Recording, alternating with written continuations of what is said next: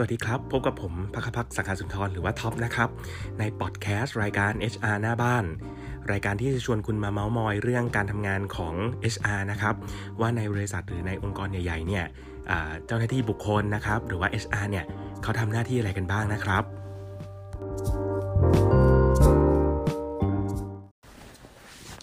สวัสดีครับสำหรับวันนี้นะครับมีเรื่องที่อยากจะชวนคุยกัน เป็นเรื่องที่เพิ่งได้รับการประกาศมาเมื่อประมาณเดือนพฤษภาคมที่ผ่านมานะครับ ทาง WHO หรือว่าองค์การอนามัยโลกนะครับ ได้มีการประกาศให้ชื่อภาษาอังกฤษก่อนละกันคือคำว่า burn out นะครับ หรือว่าถ้าผมผมคนเดียวนะครับ แปลเป็นภาษาไทยเนี่ยผมจะแปลว่าเป็นเป็นอาการหมดไฟในการทำงานนะครับ คือทาง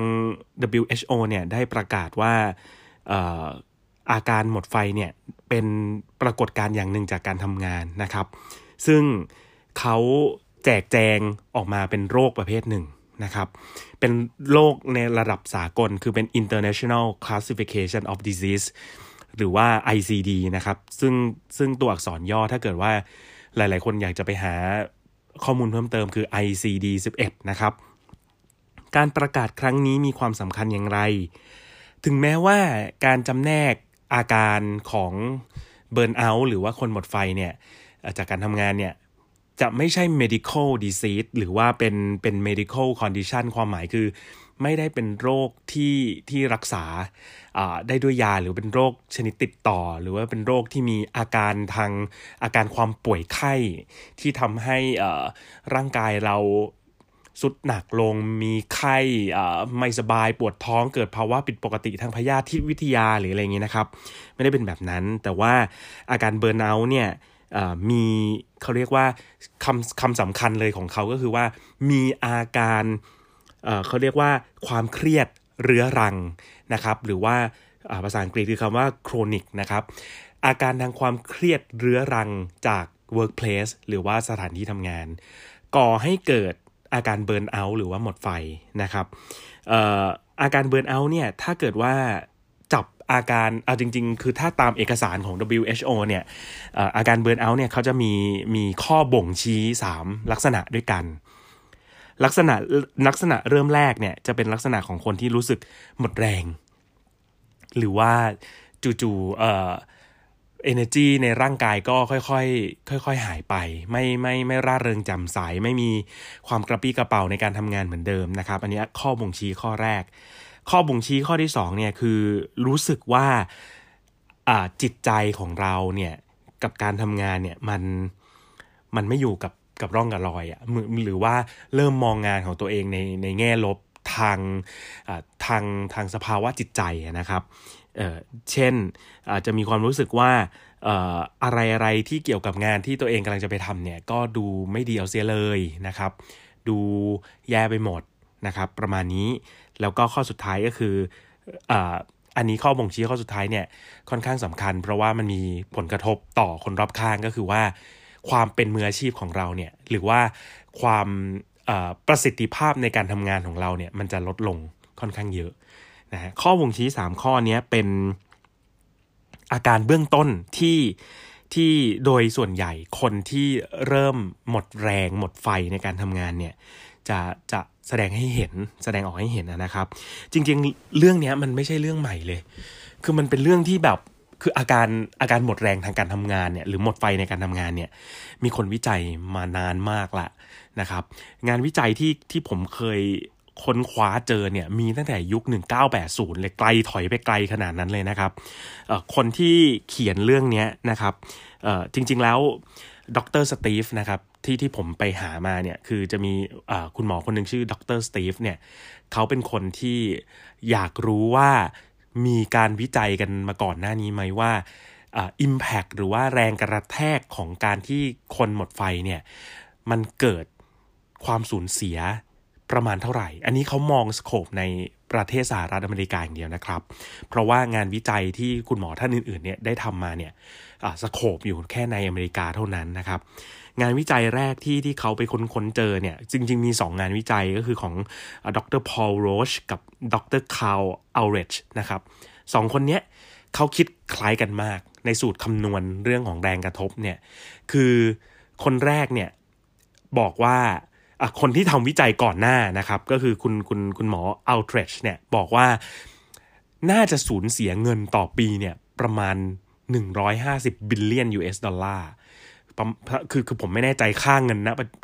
ณขณะนั้นนะพอ turn มาเป็นปัจจุบันประมาณเท่าไหร่นะครับ แต่ว่าคร่าวๆเนี่ยถ้าเอาตัวเลขคูณเข้าไปเนี่ยก็คือประมาณ 4,000 ล้านบาทนะครับ แล้วก็คุณหมอคนต่อไปคือคุณดรโรชเนี่ยบอกว่าเขาก็คำนวณได้ใกล้ ๆ กัน คือถัดมาจากนั้นประมาณสัก 15-20 ปีเนี่ย ตัวเลขขยับเป็น double ก็คือเป็น 300 บิลเลียน US ดอลลาร์ก็คือประมาณ 9,000 ล้าน คือเกือบอีกนิดเดียวจะแตะหมื่นล้านแล้วนะฮะ ซึ่ง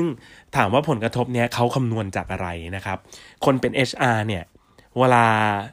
จะดู Impact ที่เกิดจากคนหมดไฟเนี่ยเคยสงสัยกันไหมครับว่าเราวัดกันที่ยังไงมี metric ตัวไหนในการวัดจริง ๆ แล้วเราก็วัด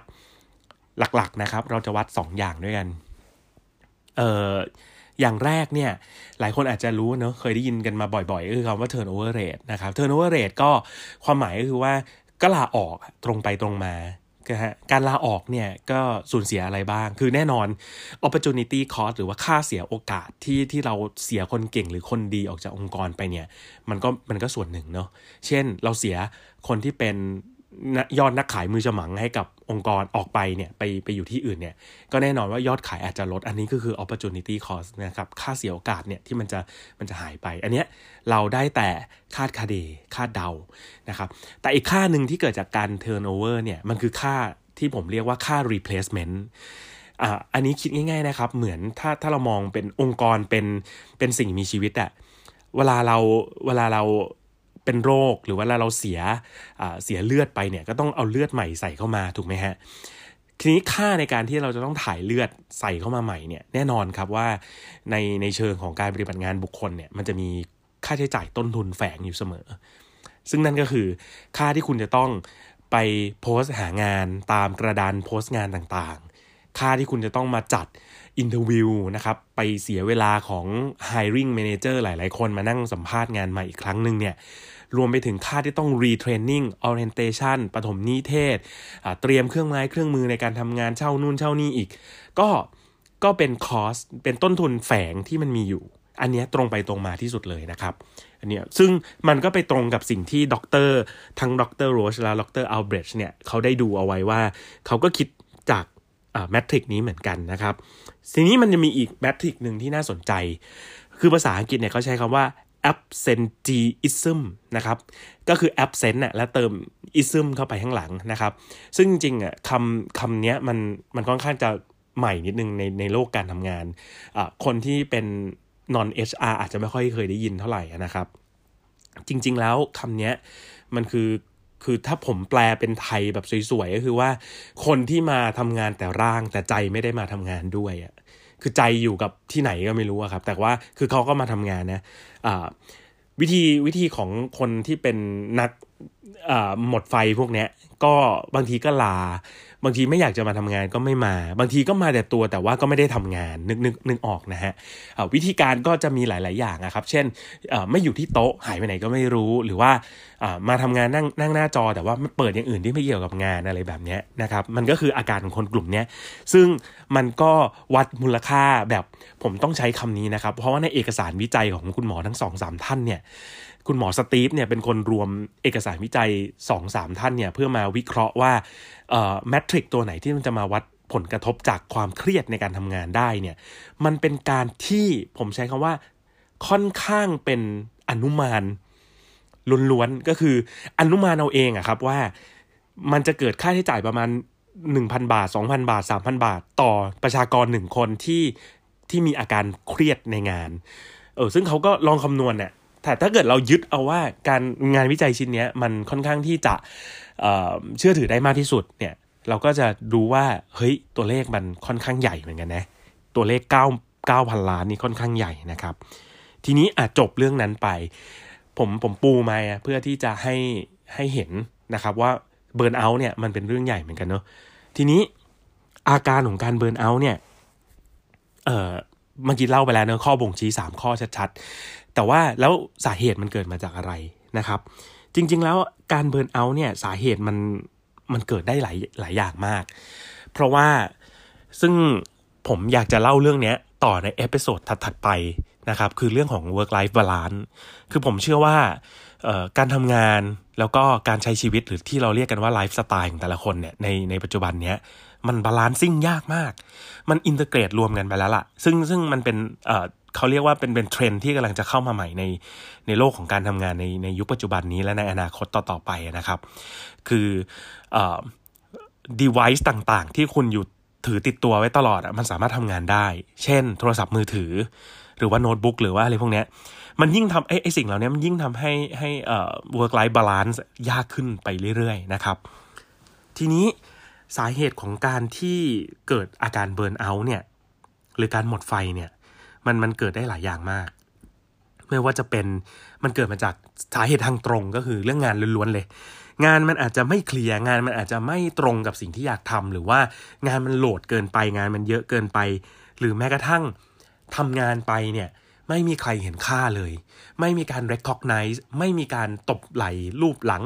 เออทำได้ดีนะ หรืออะไรเงี้ย คือคือแทบจะแบบ ไม่มีความรู้สึกว่าฉันเป็นส่วนหนึ่งขององค์กรหรืออะไรประมาณนี้ก็ก็เป็นสาเหตุหนึ่งนะครับ ที่ทำให้คนเราหมดไฟได้ อันที่สองก็คือเรื่องของชีวิตประจำวันเราเนี่ยแหละ บางครั้งเนี่ย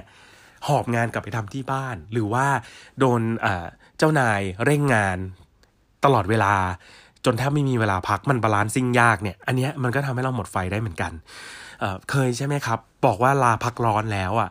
พักร้อนไม่เป็นพักร้อนอะเหมือนย้ายที่ทำงานอะ อยู่ทะเลแต่ว่ายังต้องเปิดคอมทำงานอะไรอย่างเงี้ย อันนี้มันก็จะทำให้เกิดอาการหมดไฟได้เหมือนกัน ที่พูดเนี่ยไม่ได้จะบอกว่าเอ่ออาการนี้จะเกิดได้เฉพาะคนที่เอ่อคนที่เป็นพนักงานเท่านั้นนะ คือคนที่เป็นนายเนี่ยก็ก็เป็นสาเหตุหนึ่งของการทำให้เกิดการ burnout เหมือนกันเพราะฉะนั้นมันต้อง balance กันดีๆนะครับ หรือว่าบางคนเนี่ยเป็นคนที่ผมใช้คำว่าค่อนข้างเนียบ นะครับ perfectionism นิดหน่อย หรือว่าค่อนข้างเยอะเนี่ย คนคนประเภทนี้มันจะทำให้ไม่ไม่ค่อยปล่อยวางอะ่ะ คืองานจะต้องเสร็จเป๊ะๆมีไทม์ไลน์มี time frame ที่ชัดเจน ไม่อยากให้เรื่องนี้หลุด แล้วมันก็จะทำให้คิดแล้วก็วนเวียนอยู่ในอยู่ในการใช้ชีวิตอยู่เรื่อยๆสามสาเหตุหลักๆ เนี่ยมันก่อให้เกิดอาการ burnout หรือว่าหมดแรงหมดไฟ ซึ่งถ้าเกิดว่าผมพูดไปเนี่ย หลายคนก็จะคิดคือเรื่องเรื่องความที่ ผมว่า 80%ของคนที่ฟังพอดแคสต์ของผมเนี่ยคือมนุษย์ทำงานเนอะมนุษย์เงินเดือนอจริง ๆ แล้วเบิร์นเอาอะครับเป็นได้ทุกสภาวะอาชีพนะครับ คนไร้งานก็เป็นได้นะครับผู้ประกอบการหรือองค์ประกอบก็เป็นได้นะครับ เจ้าของกิจการก็เป็นได้ CEO ก็เป็นได้ นักกีฬาก็เป็นได้นะครับ เคยเห็นนักกีฬาเบิร์นเอาไหมก็ก็มีนะครับ มีงานวิจัยเยอะแยะมากมายด้วยซ้ำเกี่ยวกับเรื่องที่ว่าทำไมนักกีฬาที่สภาพร่างกายดีอะแต่ว่าเขาไม่มีจิตจิตกระใจจะเล่นน่ะทำไมถึง performance ออกมาไม่ดี อะไรอย่างเงี้ยลองไป search หาได้นะครับเอ่อหรือแม้กระทั่งอะอาชีพใหม่ๆอะอย่างเช่นยูทูบเบอร์อย่างเงี้ยก็ burnout ได้นะครับ ที่ผมเล่ามาเนี้ย based on research นะครับ คือคือคือไม่ได้คิดไปเองว่ามีอะ คือถ้าเกิดว่าลองไป search ดู ลองไปหาตำราเกี่ยวกับ หรือหนังสือเกี่ยวกับ burnout มาอ่านเนี่ย จะเห็นเลยว่าทำไมเขาถึงเรียกว่ามันเป็นปรากฏการณ์จากการทำงานที่มีความเครียดสะสมเรื้อรัง เพราะความเครียดเกิดได้กับคนทุกคนงานทุกงาน ไม่ไม่ไม่เกี่ยวว่าต้องเป็น office worker อย่างเดียวหรือว่ามนุษย์เงินเดือนอย่างเดียวนะครับ ทีนี้ พอ burnout เอข้อบ่งชี้ที่เห็นชัดๆ 3 ข้อเมื่อกี้นี้ถ้าเราแบ่งออกมาเป็นทางร่างกาย ทางจิตใจแล้วก็ทางพฤติกรรมเนี่ยมันแบ่งออกเป็น 3 อย่างได้นะครับ ว่าคนที่เกิดอาการเบิร์นเอาจะเป็นยังไง คือถ้าเกิดทางร่างกายเนี่ยเราจะเราจะเห็นความล้า ล้าก็คืออิดโรย ไม่กระตือรือร้น หรือบางทีก็ไม่อยากตื่นไปทำงาน เพลีย เอ่อหรือว่าหลีกเลี่ยงการสังสรรค์แม้กระทั่งออกอาการที่ที่หนักกว่านั้น เช่น ปวดหัวปวดท้องอะไรพวกนี้นะฮะก็ก็มีพบบ้างนะครับ กับคนที่เป็นอาการเบิร์นเอาเกิดมา อันนี้แชร์ personal issue ให้ฟังว่าตัวผมก็เคยอยู่ในสภาวะที่เข้าใจว่าตัวเองเบิร์นเอาเหมือนกัน การเบิร์นเอาช่วงแรกๆอะ่ะเราจะไม่รู้หรอกเรานึกว่าเราแค่เครียด หรือว่าเราแค่หมดแรงเพราะว่าทำงานหนักเกินไปอะ่ะแต่จริงๆแล้วอะ่ะ สิ่งพวกนี้มันสะสมนะครับพอมันสะสมแล้วมันเรื้อรังเนี่ย มันเหมือนกับเรานึกสภาพร่างกายเราอะครับ เป็นภาชนะหนึ่งภาชนะที่มีที่มีจิตวิญญาณในการอยากทำงานอยู่ในภาชนะเนี้ยหรือว่าเป็นเป็นอะไรอะเป็น passion หรือเป็น motivation ก็ได้ ที่มันอยู่ในในร่างกายเราอะมันระเหยไปเรื่อยๆครับ เพราะว่ามันถูกใช้งานถูกไหมฮะ passion motivation มันถูกใช้งานตลอดเวลา เพราะว่าเราอยากจะมุ่งผลสำเร็จ เราอยากจะไปให้ถึง goal เราอยากจะทำ job doneเราอยากจะปิดงานให้มันเสร็จละ มันระเหยออกไปจากร่างกายเราเรื่อยๆ เนี่ย มันไม่มีการถูกเติมเหมือนรถที่ที่ใช้น้ำมันจนหมดถังนะครับ จู่ๆน้ำมันมันจะไม่งอกเงยขึ้นมาเอง หรือไม่ถูกเติมขึ้นมาเองเนาะพอพอร่างกายเราเจอสภาพวะแบบนี้ไปเรื่อยๆอะ่ะ หนึ่งแน่นอนแหละครับว่าร่างกายเราคงต้องมีการแจ้งเตือนว่าเหมือนเหมือนไฟน้ำมันจะหมดอะครับว่ากระพริบสีแดงแล้วนะเฮ้ยคุณควรหยุดพักหรือว่าคุณควรเติมน้ำมันได้ละกับอาการทางอารมณ์อะทางจิตใจอะที่มันที่มันอาจจะไม่ได้แบบไม่ได้กระทบเราคนเดียว แต่มันกระทบคนรอบข้างเลยอะเช่น จู่ๆเราอาจจะพูดจาเสียงแข็งขึ้น หรือว่าจู่ๆเรามีความรู้สึกว่าเฮ้ยเราโดดเดี่ยวจังเลยอะ ทั้งทั้งที่ทีมนั่งกันเต็มเลยนะ แต่เรารู้สึกงานเราโดดเดี่ยวจังเลยอะหรือเราแบบรู้สึกแบบไม่พอใจอะไรสักอย่างเลยอะไม่ไม่มีความสุขเลยอะไรแบบเนี้ยนะครับ มันคือผลกระทบทางทางอิโมชันแนลหรือทางจิตใจ หรือรวมไปถึงผลกระทบที่หนักสุดเลย คือผลกระทบทางพฤติกรรม เช่น เราหลีกเลี่ยงงาน เราไม่อยากทำงานแล้วอะเราเราปัดความรับผิดชอบ เราไม่ไม่ขอทำงานให้เสร็จตามกำหนดหรืออะไรเงี้ยเพราะว่าเพราะว่าจิตใจและร่างกายเราอะมันมันสู้แห้งไปหมดแล้วอะมันเบิร์นเอามันระเหยไปหมดแล้วนะครับอ่าไอเรื่องพวกเนี้ยจริง ๆ แล้วคนรอบข้างเราก็อาจจะเป็นอยู่นะ หรือแม้กระทั่งตัวเราเองนะครับ แต่ว่าคนบางคนนะครับต้องระวัง เรานึกว่าเขามีปัญหา คือคือเรานึกว่าเขาเป็นเป็นคนที่เบิร์นเอาอะแต่จริงๆเขาแค่ไม่อยากทำนึกออกใช่ไหมฮะ คือคนที่ไม่อยากทำงานเนี่ยเขาควบคุมตัวเองได้ เขาควบคุมได้ว่า ก็วันนี้จะจะทำงานแค่เนี้ยเออแล้วที่เหลือก็เกียร์ว่างไปหรือว่าอะไรอย่างเงี้ยก็ไม่ได้เบิร์นเอานะครับ เขาฉลาดเขาสามารถ manipulate หรือว่า control การทำงานได้โดยที่เจ้านายเนี่ย ก็นึกว่าแบบ เออเฮ้ยไม่สบายหรือเปล่าหรืออะไรเงี้ยนะฮะ อันนี้ก็ระวังนะครับ ผมว่าในในออฟฟิศเราจะเจอคนที่ที่ใช้ความคุมเครือของเรื่องพวกนี้ให้เป็นประโยชน์อยู่เยอะครับ ทีนี้ อาการประมาณเมื่อกี้นี้นะครับ สาเหตุก็พอจะทราบแล้ว ผมว่ามันเป็นคอมมอนของของกลุ่มอาการความเครียดสะสมนะครับ เรื่องของเบิร์นเอาเนี่ย HR ล่ะ เรารับมือกับพนักงานที่เกิดสภาวะแบบนี้ยังไงบ้าง คือเราต้องบอกก่อนว่า โดยปกติเนี่ย HR เนี่ยจะมีตำราในการบริหารงานบุคคลไม่เหมือนกันเอ่อบางคนเนี่ยเชื่อว่าถ้าเราให้เงินมากพอ หรือว่าถ้าเราให้ปัจจัยในการดึงรั้งมากพอเนี่ย มันจะทำให้เขาอะสู้สุดสู้สุดตัวเลย คือหลังชนฝายังไงก็สู้อะโดยที่เขาไป balance จิตใจของเขาเอง คือเขาจะ burnout ก็ burn ไปนะครับ แต่ว่าคุณต้องทำงานให้สำเร็จเหมือนเดิม หรือว่า HR บางคนพยายามจะ balance ว่าเอองานก็สำเร็จนะ คนก็ต้องสำราญด้วยนะ คนต้อง happy นะ เพราะว่าสุดท้ายอะ่ะ ถึงแม้ว่าเราจะไปออ t ติมิเซชันคนจนแบบ โอ้โห เรา utilize เราจัดสรรจัดกำลังซะจนแบบ เขาถูกรีดมันระเหยออกไปจากร่างกายหมดแล้วอะเออสุดท้ายในระยะยาวมันอาจจะไม่ดีก็ได้นะครับ HR เนี่ยก็เลยมีวิธีการอยู่วิธีการหนึ่งที่เรียกว่าการสร้าง motivation ในการทำงานนะครับ การสร้าง motivation ในการทำงานเนี่ยมันหลากหลายมาก motivation เกิดขึ้นได้ทั้งแรงจูงใจเชิงที่แบบเป็นตัวเงิน นะฮะบางทีอาจจะให้เป็นโบนัส บางทีอาจจะให้เป็นเงินรางวัลพิเศษ incentive หรืออะไรพวกนี้เพื่อทำให้คนมีความรู้สึกว่าไปต่ออีกหน่อยนะ balance ตัวเองได้อีกหน่อยนะเพื่อที่ว่าเฮ้ยไปให้ถึงตรงนี้มันได้ผลตอบแทนกลับมานะ ในขณะที่บางอย่างก็จะเป็นผลแรงจูงใจที่ไม่ใช่ตัวเงิน หรือว่าผลเชิงที่เป็นแบบ non cash benefit ทั้งหลาย นะครับเอาไปเอาติ้งไปดูหนังจัดกิจกรรมให้ครอบครัว มีวันอ่า family day อะไรพวกเนี้ยมันก็จะเป็นสิ่งที่เราอะพยายามบาลานซิ่งให้คนในองค์กรเราอะ มีความรู้สึกว่าไอ้ที่มันระเหยออกไปเนี่ยอ่ามันถูกฟูลฟิลมันถูกเติมเข้ามาบ้างนะ มันทำให้จิตวิญญาณของคนทำงานเนี่ย มีความรู้สึกว่ามันไม่ได้คือชีวิตไม่ได้แย่ขนาดนั้นอะ คือชีวิตไม่ได้แห้งเหี่ยวขนาดนั้นอะแต่ว่า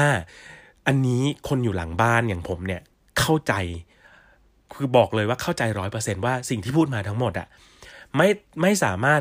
ตอบสนองคนทั้งองค์กรได้ คือผมเชื่อนะครับ ว่ามันมีคนส่วนหนึ่งอะที่โอเคกับสิ่งพวกนี้ ผมเชื่อว่ามีคนบางคนที่อยากได้มากกว่านี้ ผมเชื่อกับกับการที่ว่าคนเรามันไม่ใช่วันไซฟิตออมันไม่มีทางที่ที่เราจะสร้างระบบระเบียบหรือการจัดการอะไรขึ้นมาสักอย่างหนึ่งแล้ว แล้วเราจะหยิบยกไปให้ใครสักคนหนึ่งแล้วใช้งานได้เลยอะ่ะ มันไม่มีหรอกครับ เพราะฉะนั้นงาน HR เนี่ยมันก็คืองานที่ต้องมาเก็บตกเรื่องที่ว่าคนส่วนใหญ่ดูแลยังไงดี คนอีกประเภทหนึ่งจะดูแลยังไงดี แล้วจะบริหารทั้งกระดานเนี้ยวิธีไหนดีดีที่สุด เพราะว่าอย่างที่ผมเคยบอกว่า การลาออกของคนเนี่ยเป็นเรื่องปกติมาก ๆนะครับ ผมเชื่อว่าไม่มีคงยากอะครับ อาจจะมีก็ได้นะ บริษัท ที่ไม่มี turnover rate เลยอะคือไม่สูญเสียคนเลยตั้งแต่ก่อตั้งบริษัทมา แต่ผมก็เชื่ออยู่มันอยู่อยู่วันยังค่ำอะครับว่าคือคือคนเราอะมัน dynamic มันพลวัตมากสักพักอะ่ะเขาก็ต้องไปหา challenge ใหม่แล้ว ซึ่งเขาอาจจะไม่ได้มองเรื่องเงิน ไม่ได้มองเรื่องแรงจูงใจอะไรพวกนี้ก็ได้คือ คือเขาอาจจะเบิร์นเอาท์กับบริษัทเราแล้วอะ่ะจนจนมันระเหยไปหมดร่างกายเขาแล้วอะ่ะเขาก็อยากจะ move on อะอยากจะไปต่ออะไรเงี้ยนะครับ ก็ก็ยังเป็นความเชื่อของผมอยู่ ผมผมถึงเวลาผมจะดีไซน์อะไรบางอย่างหนึ่งให้พนักงานเนี่ย ก็จะดีไซน์เบสออนที่ว่าเออเราคงอยู่กันช่วงระยะเวลาหนึ่งอะเราคงไม่ได้แบบ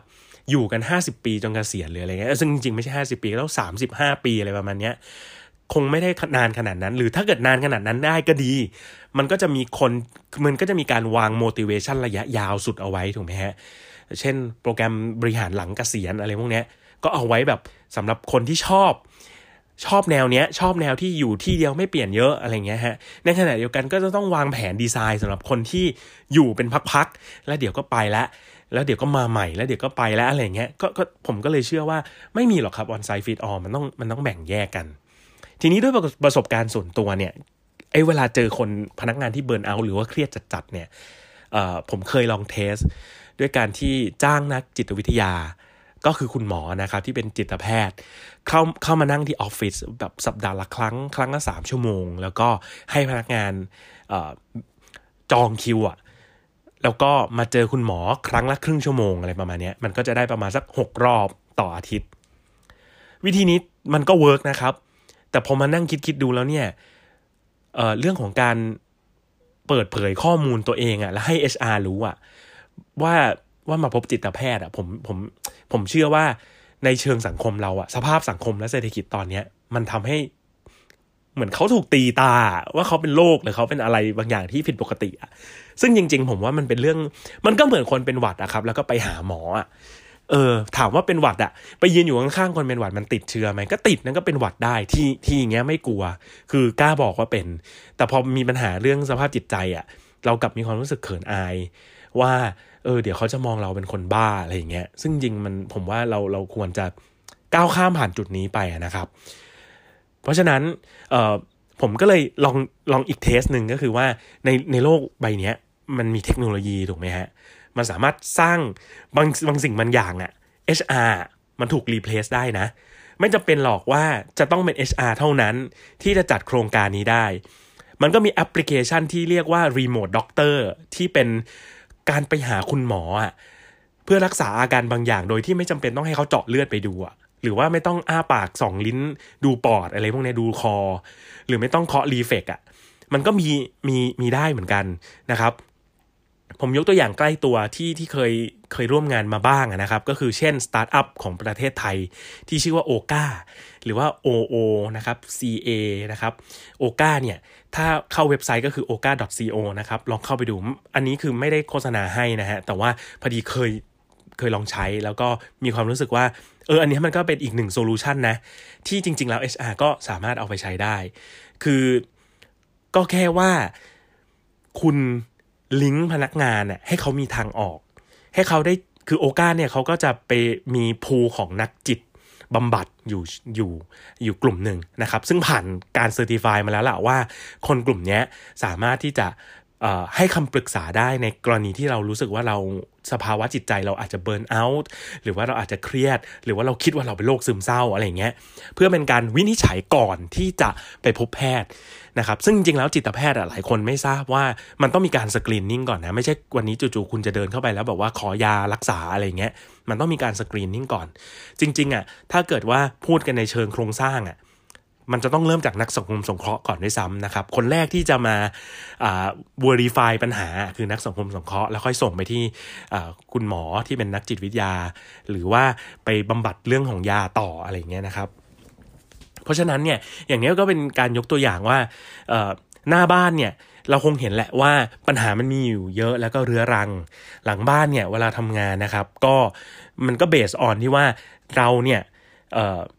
พยายามหา solution ที่มันตอบ pain ของพนักงานเขาจริง ๆอะ่ะคือวันนี้เราไม่ต้องไปทำความเข้าใจเขาว่าเขาจะใช้วิธีไหน เราแค่บอกว่ามันมีสิ่งนี้อยู่นะครับ มันเหมือนเวลาพักร้อนอะ่ะเราเราไม่สามเราเอาจริงนะ เราคงไม่ enforce หรือว่าบังคับให้เขาใช้เวลาพักร้อนได้เนาะยกเว้นคือวิธีที่เราทำกันอยู่ทุกวันนี้คือตัดเวลาพักร้อนทิ้งไปเรื่อยๆ เพื่อให้เขาถูกบังคับใช้ถูกไหมฮะเออหรือบางทีก็ขายกลับเป็นเงิน นะครับ มันก็เหมือนกันอะผมบอกว่าสิทธิ์ในการไปหาคุณหมอ หรือสิทธิ์ในการขอที่ปรึกษา มันไม่มีทางบังคับให้เขาใช้ได้หรอก ถ้าเขาคนไม่สบายอะถ้าไม่อยากรักษา เออเราเราคงไม่สามารถที่จะเอาอะไรไปขู่เขาแล้วให้ไปรักษาได้ แต่ว่า HR นะครับ หลังบ้านเนี่ยสามารถที่จะต่อเส้นทางอะไรบางอย่าง แล้วก็บอกเขาว่ามันมีวิธีการลดความเครียดหลายอย่างนะพี่ไลฟ์สไตล์ของพี่เนี่ย พี่จะไปเล่นกีฬาไปเลี้ยงสุนัข ไปคาเฟ่แมวไปเล่นกับลูก ไปผ่อนคลายไปเที่ยวภูเขาลงทะเลอะไรพวกนี้ก็ทำได้ แต่ว่าเรื่อง work อะเรื่องการทำงานอะถ้าพี่คุยกับ HR แล้วมันมันไม่สาแก่ใจอะหรือว่าถ้า HR อย่างเรามีความรู้สึกว่าเออระดับนี้เนี่ยคงไม่ใช่แค่เราแล้วล่ะ มันคงต้องสูงกว่านั้นเนี่ย มันสามารถส่งต่อไปได้นะครับ อันนี้ก็เป็นส่วนหนึ่งเหมือนกันที่วันนี้อยากมาพูดเรื่องของเบิร์นเอา เพราะว่า ตัวเองเคยผ่านประสบการณ์เบิร์นเอามาก่อน แล้วมันแย่มาก คือเรารู้เลยว่า productivity หรือการทำงานเราอะ่ะ มันมันแย่ไปหมด มันไม่แล้วมันหาทางออกไม่ได้ด้วยนะตอนนั้นนะซึ่งจริงแล้วทางออกมันอ่ามันแล้วแต่คนนะครับว่า ว่าคนนี้อาจจะเป็นแล้วหายเร็ว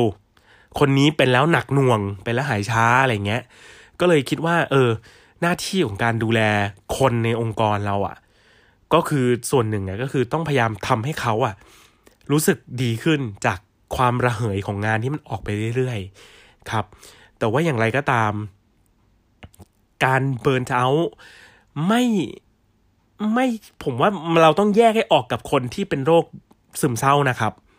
อันนั้นคือโรคถูกถูกถูก classify ว่าโรคแน่นอน โรคชัวร์ซึ่งต้องอาจจะต้องใช้ chemical บำบัดเออคือคือคือต้องทานยาหรืออะไรพวกนี้นะครับ ซึ่งซึ่งอันเนี้ยอันนี้คือเรื่องใหญ่แล้วอันนั้นก็ต้องไปพบคุณหมอไปพบจิตแพทย์นะครับแต่ว่า burnout เนี่ยสำหรับผมเนี่ยมันยังไม่ไปถึงขั้นนั้นอะมันยังมันยัง control ตัวเองได้อยู่ แต่ว่ารู้สึกมันยากลำบากขึ้นในการทำงานนะครับ เพราะฉะนั้นก็สรุปไว้อย่างนี้ละกันว่าอยากเชิญชวนนะครับ HR แล้วก็พนักงานแล้วก็เจ้านายนะครับคำนึงถึงเรื่องนี้ด้วย บางทีเนี่ยการ burnout อะมันสังเกตด้วยตาเปล่าไม่เห็น ผมแนะนำทำ one on one feedback บ้างในบางครั้ง หาเวลาคุยกับ HR บ้างในบางครั้งเขาเขาอยู่ที่นั่นเพื่อช่วยคุณนะครับอ่าแล้วก็ที่สำคัญคือตัวเองเนี่ย อย่างที่ผมบอกอะฮะว่าวิธีการรักษามันมีอยู่เยอะนะครับ วิธีการเยียวยามันมีหลายแบบ ความสุขของแต่ละคนอะมันมันต่างกันมาก แล้วก็ไม่สามารถ apply ความสุขของคนนี้มาใช้คนนี้ได้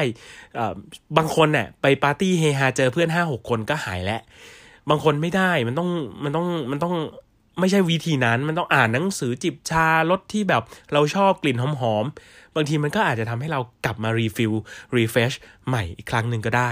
เหมือนคนอกหักนะครับ คนอกหักบางคนหายเร็ว บางคนหายช้าไม่เหมือนกันนะครับ เพราะฉะนั้นวันนี้ทั้งเราทั้ง HR ทั้งผู้บริหารคนที่เป็นเจ้านายอะ่ะ ผมว่าหมั่นสังเกตคนรอบข้างดูก็ดีนะครับ เวลาทำงานมีปัญหาอะไรก็ช่วยกันบ้าง แล้วก็ HR เนี่ยอย่าอย่าคิดเรื่องของ one size fit all นะครับ solution มันมีเยอะในปัจจุบันเทคโนโลยีมันก็มีเยอะนะครับ ยังไงฝากตรงนี้เอาไว้นะครับ แล้วก็ถ้าใครสนใจในเรื่องของ burnout เนี่ยสามารถ search หาได้ใน Google เยอะมากนะครับ เพราะว่าอย่างที่ทราบนะครับว่า WHO เขาก็ classify แล้วว่ามันก็เป็นปรากฏการณ์ ที่มันเกิดจากความเครียดสะสมประเภทหนึ่งจากการทำงานเหมือนกัน ก็หวังว่าทุกคนบริหารจิตใจกันดีๆนะครับ ผมเองทุกวันนี้ก็ต้องบริหารเช่นกันทำงานหนักไปยังไงก็เผื่อดูแล passion ดูแล motivation ของตัวเองด้วยครับ ขอบคุณมากครับ สวัสดีครับ thank you